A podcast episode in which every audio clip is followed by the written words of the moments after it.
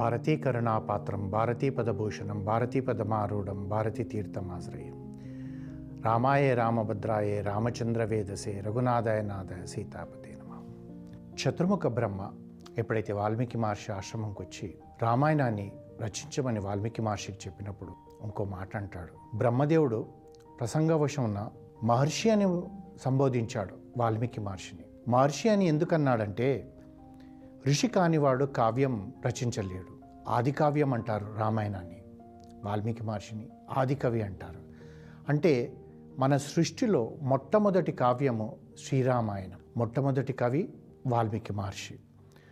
రు- అందులోకి చతుర్ముఖ బ్రహ్మ ఎంత గౌరవంగా వారిని సంబోధించాడంటే ఋషిశ్రేష్ఠుడా అని బ్రహ్మ వాల్మీకిని సంబోధించుటకు ఆది కావ్యమైన రామాయణము శ్రేష్టమైనదని మనకు అర్థమవుతుంది శ్రీమద్ రామాయణము కరుణారసించితమైన కావ్యం విధిని మార్చే శక్తివంతమైన దివ్యగాథ అని విధాతనే నిర్ణయించాడు. మనము విధి విధి విధి ఈ విధి ఆడుతుందండి మనకు ఇలా ఉందండి అని అంటాం. విధి అంటే ఎక్కడనో మనకు తెలియంది మన జీవితాలలో ఆడుతుంది అనుకుంటాం.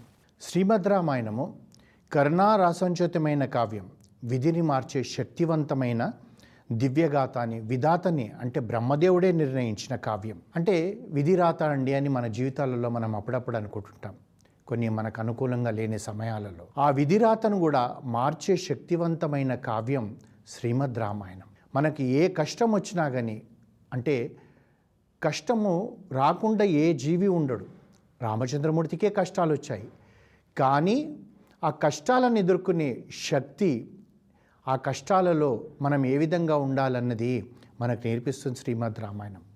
అంతేకాకుండా మన విధి రాతను కూడా మార్చే శక్తివంతమైన కావ్యం ఇది. ఈ కావ్యంలో ప్రబోధగిరిమ ప్రవచన చరిమాని అనితర సాధ్యం అన్యోన్య సామాన్యం అని అంటారు. అంతేకాకుండా ఈ కావ్యం పరవశ్యము తనత్వంతో కలిగిస్తుంది. శబ్దంలో సౌందర్యం ఉంటుంది. రామ అనేటప్పటికే సౌందర్యం ఉంది. సీతమ్మ అనేటప్పటికే సౌందర్యం ఉంది. అర్థంలో శిల్పం ఉంది. అంటే ఒక శిల్పాకారంగా ఉంటుంది. అందులో ఉన్న ప్రతి అర్థం కూడా. అంతేకాకుండా భావంలో శిల్ప సౌందర్యం ముట్టిపడుతుందంట అంతేకాకుండా పూర్ణ రూపంలో సుందర శిల్పంగా గోచరిస్తుంది ఈ కావ్యం. సజీవమైన శిల్పసుందరిగా దర్శనమిస్తుంది. కనుకనే కావ్యాన్ని కాంతా సంహితం అని కూడా పెద్దలు అన్నారు అంటే మనం ఈ యొక్క రామాయణం వింటుంటే సజీవంగా ఉన్న ఒక శిల్ప సౌందర్యం ఏ విధంగా ఉందో ఆ విధంగా మన కంటికి కనబడుతుంది. అయితే ఇవన్నీ మనము ఏ విధంగా మనం రామాయణాన్ని మనకు ఇచ్చేసుకోవాలంటే వాల్మీకి మహర్షి అంటున్నాడు రామాయణాన్ని శ్లోక రూపంలో రచిస్తానన్నాడు.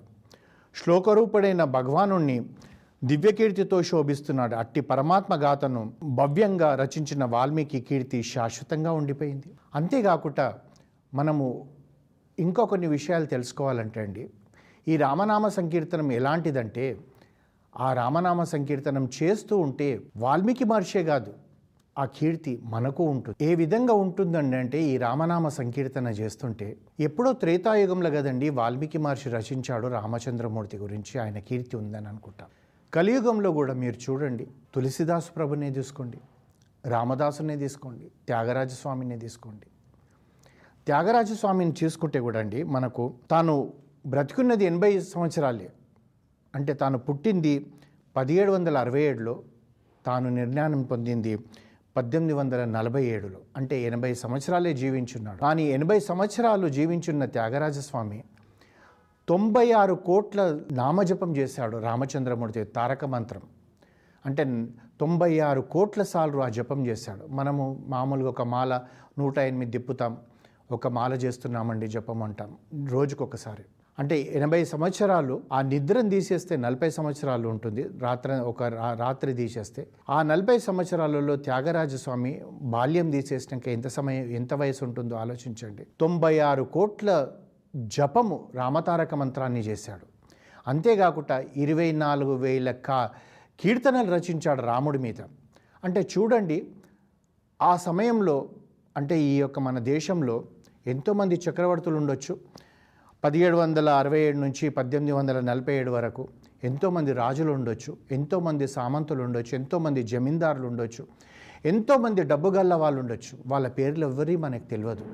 కానీ త్యాగరాజస్వామి కీర్తి ఇంకా ఇంకా ఉండడానికి కారణం ఏంటంటే ఆ రామనామ సంకీర్తనని. లేకపోతే ఇన్ని సంవత్సరాలు అయినాక కూడా మనం ప్రతి పుష్యం పుష్యమాసంలో బహుళ పంచమి నాడు త్యాగరాజస్వామి యొక్క ఆరాధనోత్సవాలు ఎందుకు చేసుకుంటున్నాం? ఎక్కడ తిరువాయూరులో పుట్టి పెరిగిన త్యాగరాజస్వామిని ఈ తెలుగు నేలల్లో కూడా మనం ఎందుకు కీర్తించుకుంటున్నాం? ప్రపంచ నలుమూల దేశాలలో త్యాగరాజస్వామిని ఎందుకు గుర్తించుకుంటున్నాం? వారు అందంగా ఉండేవారా? డబ్బుతో కూడుకొని ఉండేవారా? పెద్ద అంతపురంలో ఉండేవారా? ఏది లేదు. తన యొక్క దగ్గర ఉన్న శక్తి అంతా కూడా రామనామ సంకీర్తననే. అది మనం గుర్తుపెట్టుకోవాలి. ఆ రోజు వాల్మీకి మహర్షే కావచ్చు కాకపోతే ఏక్నాథ్ మహారాజే కావచ్చు లేకపోతే రామదాసే కావచ్చు మొల్లనే కావచ్చు లేకపోతే త్యాగరాజస్వామి కావచ్చు వీళ్ళందరూ కూడా డబ్బుగా మనం చూస్తే చాలా బీదవాళ్ళు. కానీ ఈ సంవత్సరాలు సంవత్సరాలు గడిచిపోతున్న వాళ్ళని మనం కీర్తించుకోవడానికి కారణం ఏంటంటే ఒక రమ్యమైన కావ్యం వాళ్ళు రచించారు కీర్తించారు ఆ నామస్మరణ చేశారు కనుకనే వాళ్ళని మనం ఇచ్చేయగలుగుతున్నాం అంతేకాకుండా ఈ యొక్క వాల్మీకి యొక్క ముఖత నుండి వెళ్ళిపడింది ఇది. వాల్మీకి మహర్షి జీవితం మనం ఇంతకుముందే మాట్లాడుకున్నాం. ఏ విధంగా పరిపూర్ణత చెందిందంటే ఒక గొంగలి పురుగు సీతాకొక చిలక అయినట్టుగా ఒక అడవి దొంగగా ఉన్న వాల్మీకి మహర్షి రామాయణ రచన చేయగలిగాడంటే కారణము రాముడు ఎవరో తెలియకుండా మరామ రామ రామ రామ అనుకుంటూ రామనామాన్ని జపం చేస్తూ ఒక మహర్షి అయ్యాడంటే అంటే తెలియకుండా తను అయ్యాడు ఈరోజు మనకు తెలుసు వాల్మీకి ఏ విధంగా పరిమూర్తమైన పరిపూర్ణమైన మహర్షి అయ్యాడు. త్యాగరాజస్వామి ఎలా రామనామ సంకీర్తన నుంచి కీర్తి పొందాడు ఇవన్నీ తెలిసిన మనము మనం సమయాన్ని వృధా చేస్తున్నామేమో. ఒకసారి ఆలోచిస్తే మనకు తెలుస్తుంది. అయితే ఇప్పుడైతే ఈ యొక్క చతుర్ముఖ బ్రహ్మ వారి ఆశ్రమంలో నుంచి వెళ్ళిపోయేటప్పటికీ వాల్మీకి మహర్షి తను రామకథను రాయడానికి రామకథ రాయాలని అనుకున్నాడు. బ్రహ్మదేవుని సంకల్పం చే మహర్షి ముఖము నుండి బహిర్గతమైన ఈ రామాయణాన్ని ఈ వీక్షించినచో రామునకు స్వస్తి పలుకుట జరిగింది. అంతరాదంలో తనకు రాముణ్ణి స్వస్తి అని చెప్పారు. మహర్షుల మాటలో దివ్య భావాలు ఇలా ఉంటాయి. అంతేకాకుండా రామకథను రాయటకు వాల్మీకి ఉపక్రమించాడు. నారదుడు తనకు చెప్పిన దానికంటే ఎక్కువగా ఏమైనా రామచరితం ఉందా? అని చెప్పి కళ్ళు మూసుకున్నాడు. కళ్ళు మూసుకునేటప్పటికీ అంతా తెలిసిపోయింది. చతుర్ముఖ బ్రహ్మ ఒక వరం వల్ల రాముడు మనసులో ఏముందో సీతమ్మ మనసులో ఏముందో అని ఈ విధంగా అన్నీ తెలుసుకున్నాయి. అంతేకాకుండా వాల్మీకి రామాయణం మనం చదువుతుంటే ఆ రావణాసురుడు అంతపురంలో ఆ యొక్క తివాచి పైన ఎలాంటి రత్నాలున్నాయి ఎలాంటి ముత్యాలున్నాయని కూడా వారికి తెలిసి ఆ విధంగా తాను రచించాడు. అది ఎంత పొడుగుంది ఎంత అడ్డం ఉందని చెప్పారు ఇది ఒక కథ కాదండి. నిజంగా జరిగిన దాన్ని ఆ వాల్మీకి మహర్షి తన దివ్య దృష్టితో చతుర్ముఖ బ్రహ్మ యొక్క వరం వల్ల మనకి రామాయణాన్ని అందించాడు. రామచరితం అంతా తెలుసుకున్నాడు. వాల్మీకి మహర్షి యోగ దృష్టి చేత రామకథకు సంబంధించిన విషయాలన్నింటినీ కూడా అరచేతిలో ఉసిరికాయని చూసినట్టుగా చూశాడట. తాను చూడడమే కాకుండా మనకు రామాయణాన్ని ఇచ్చాడు. ఈరోజు రామాయణం మన చేతిలో ఉసిరికాయ మాదిరిగా ఉంది. దాన్ని దర్శించాల్సిన అవసరం మనకుంది. మనకే ఎందుకుందండి అంటే రామచంద్రమూర్తి గుణాలలోకించి సీతమ్మ వారి గుణాలలోకించి లక్ష్మణుడి గుణాలలోకించి ఒక రావణాసురుడిని తప్పిస్తే రామాయణంలో ఉన్న ప్రతి వ్యక్తి నుంచి ఎంతో కొంత మనం నేర్చుకోవచ్చు. ఏవండి? మందర నుంచి ఏం నేర్చుకుంటామని మనం అను అనుకోవచ్చు. మందరలాగా ఈర్ష అసూయ అనేది నేర్చుకోకుండా ఉంటే చాలన్నది కూడా మనం నేర్చుకోవచ్చు. రావణాసురుడి మాదిరిగా పరస్త్రీని చూస్తే మన జీవితాలు ఏమవుతుందని చెప్పేసి అనేది కూడా నేర్చుకోవచ్చు.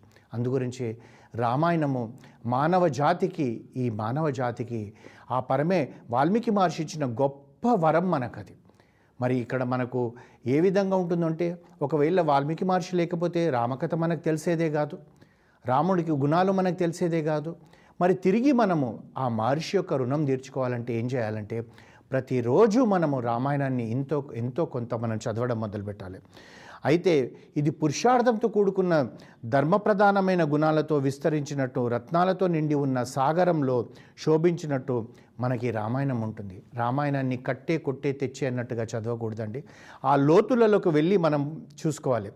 రాముడు రాజ్యం వెళ్తున్న సమయం కాలంలోనే వాల్మీకి మహర్షి శ్రీమద్ రామాయణాన్ని రచించాడు. రామాయణంలో శ్లోకాలు ఇరవై నాలుగు వేలు స్వర్గలు ఐదు వందల స్వర్గలు ఉత్తరకాండతో కలిపితే ఏడు కాండలు. రామాయణం పూర్తయింది. మరి పూర్తయిన రామాయణము ఒక రచన అయిపోయిన తర్వాత అది మన ఇంట్లో పెట్టుకోవడానిక? కాదే. మరి దాన్ని ఎలా ఈ యొక్క విశ్వానికి తెలవాలని చెప్పి తను ఆలోచించాడు. దాన్ని అభ్యసించి ఆలపించేవారు ఎవరా అని చెప్పి వాల్మీకి మహర్షి ఆలోచిస్తున్న సమయంలో ఆ మునివేషదారులైన ఇద్దరు గాయకులు చిన్న పిల్లలు పదకొండు పన్నెండు సంవత్సరాలు గల ఆ పిల్లలు కుశలవులు వచ్చి మహర్షి పాదాలపైన నమస్కారం చేశారు సాష్టాంగ నమస్కారం. వాళ్ళు చేసి నిలబడేటప్పటికీ వాల్మీకి మహర్షి కనిపించింది గాయకులైన ఈ యొక్క లవకుశకులకు నేను ఈ రామాయణం నేర్పిస్తాననుకున్నాడు. అంటే చూడండి ఏ వాల్మీకి మహర్షి అయితే తన ఆశ్రమంలో రామాయణాన్ని రచించిస్తున్నాడో ఆ సమయంలో మా అమ్మ మన అమ్మ మన అందరమ్మ సీతమ్మ అక్కడే ఉంది. అయితే ఈ రామాయణం రాముడు గురించి తెలియకుండానే సీతమ్మ వారు ఉన్నప్పుడే వాల్మీకి మహర్షి రచించిన కావ్యం ఇది రామాయణం. ఆ లవకుశలకు నేర్పించేటప్పటికీ రామకథ చదవడానికి అనువుగా ఉంది పాడడానికి అనుకూలంగా ఉంది. ఇందులో నవరసాలు పుష్కలంగా ఉన్నాయి. అయితే పాడడానికి కుశలవులు సంగీతంలో బాగా తెలిసిన వాళ్ళు. ఒకనాడు పవిత్రాలైన ఎందరో ఋషులు కూర్చున్నప్పుడు ఈ నేర్చుకున్న ఈ రామగతను కావ్య గాన రూపంలో ఈ లవకుశలు పాడడం మొదలుపెట్టారంట.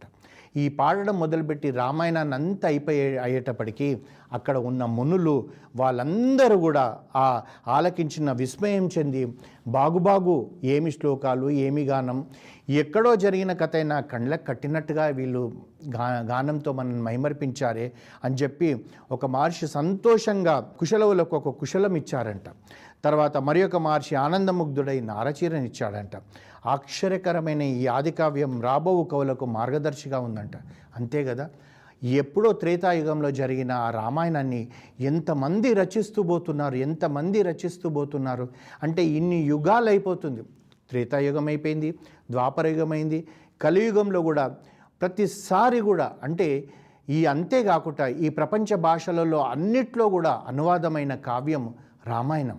అంటే ప్రతి వాళ్ళను కూడా ఎక్కడో అక్కడ ఆ రామాయణాన్ని చదువుతుంటే మనల్ని మనం చూసుకున్నట్టుగా ఉంటుంది. అయ్యో నేను ఈ విధంగా ఉన్నానా? నాలో మార్పు అవసరమా? లేదు నేను రాముళ్ళాగా ఉన్నానా? నేను లక్ష్మణుల్లాగా ఉన్నానా? మనల్ని మనము బెరజి వేసుకునే ఒక అవకాశం మనకు కల్పించిన కావ్యం ఇది రామాయణం. అయితే రాజా ఎంతోమంది కదా మనకు తెలిసి తులసిదాస్ మహారాజు కా- కాడ నుంచి చూసుకుంటే విశ్వనాథ సత్యనారాయణ వరకు కూడా రామాయణాన్ని ఇంకా ఇంకా ఇంకా ఇంకా దాన్ని భిన్న కోణాల నుంచి స్పృశిస్తూ మనకు అందించారు. అయితే బ్రతుకును పుష్టి కలిగించే ఈ రామకథను కుశలోలు వీధులలో నిలబడి గానం చేస్తూ ముందుకెళ్తున్నారు. కానీ ఈ రోజులలో గుడికెళ్ళి బొట్టు పెట్టుకోవాలంటే కూడా మనం సిగ్గుపడుతున్నాం. స్నేహితులకు నేను గుడికెళ్ళి వస్తానురా నువ్వు ఒక అరగంట ఆగరా అని చెప్పడానికి సిగ్గుపడుతున్నాం. కారణం ఏంటిది? భక్తి మనసులో ఉండడం కాదు భక్తి భావన అనేది ఆ స్వామికి విన్నవించుకున్నప్పుడే నీకు తెలుస్తుంది. భక్తి గురించి వినడం చాలా తేలిక. ఎవరికైనా కూర్చోబెట్టి చెప్పండి భక్తి అంటే ఇలా ఉంటుంది ఇలా ఉంటుంది అంటే వినడం తేలిక. కానీ భక్తి చేయడమే కష్టం. జపం చేయకపోతే జీవితం లేదన్న భావన రావాలి.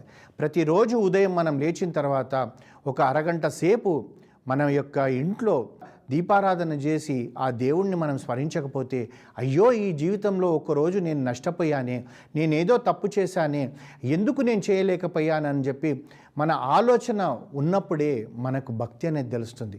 ప్రతి దానికి కూడా మనం చూడండి ఒక మీటింగ్ ఉందనుకోండి మనం దేవుణ్ణి మొక్కడం మానేస్తాం టిఫిన్ చేయడం మానేయం కాఫీ తాగడం మానేయడం ఉదయం వచ్చిన ఏడు గంటలకే న్యూస్ పేపర్ చూడడం మానేయం. కానీ ఏదైనా పని ఉందనుకోండి ఆ రోజు గుడికి వెళ్ళడం మానేస్తాం. ఇంకొకటి ఉందనుకోండి మనం దేవుణ్ణి స్మరించడం మానేస్తాం. అయితే ఇదంతా కూడా మనం ఏం చేస్తున్నాం? అనవసరమైన సమయాలలో ఆ రామనామ సంకీర్తన చేస్తలేం. శ్రీరామ శ్రీరామ నాలుకపైన అంటలేం కానీ ఇతరులను నిందించి మనం ఎంతో పాపం మూటగట్టుకుంటున్నాం అబద్ధాలు చెప్తున్నాం అక్రమాలు చేస్తున్నాం.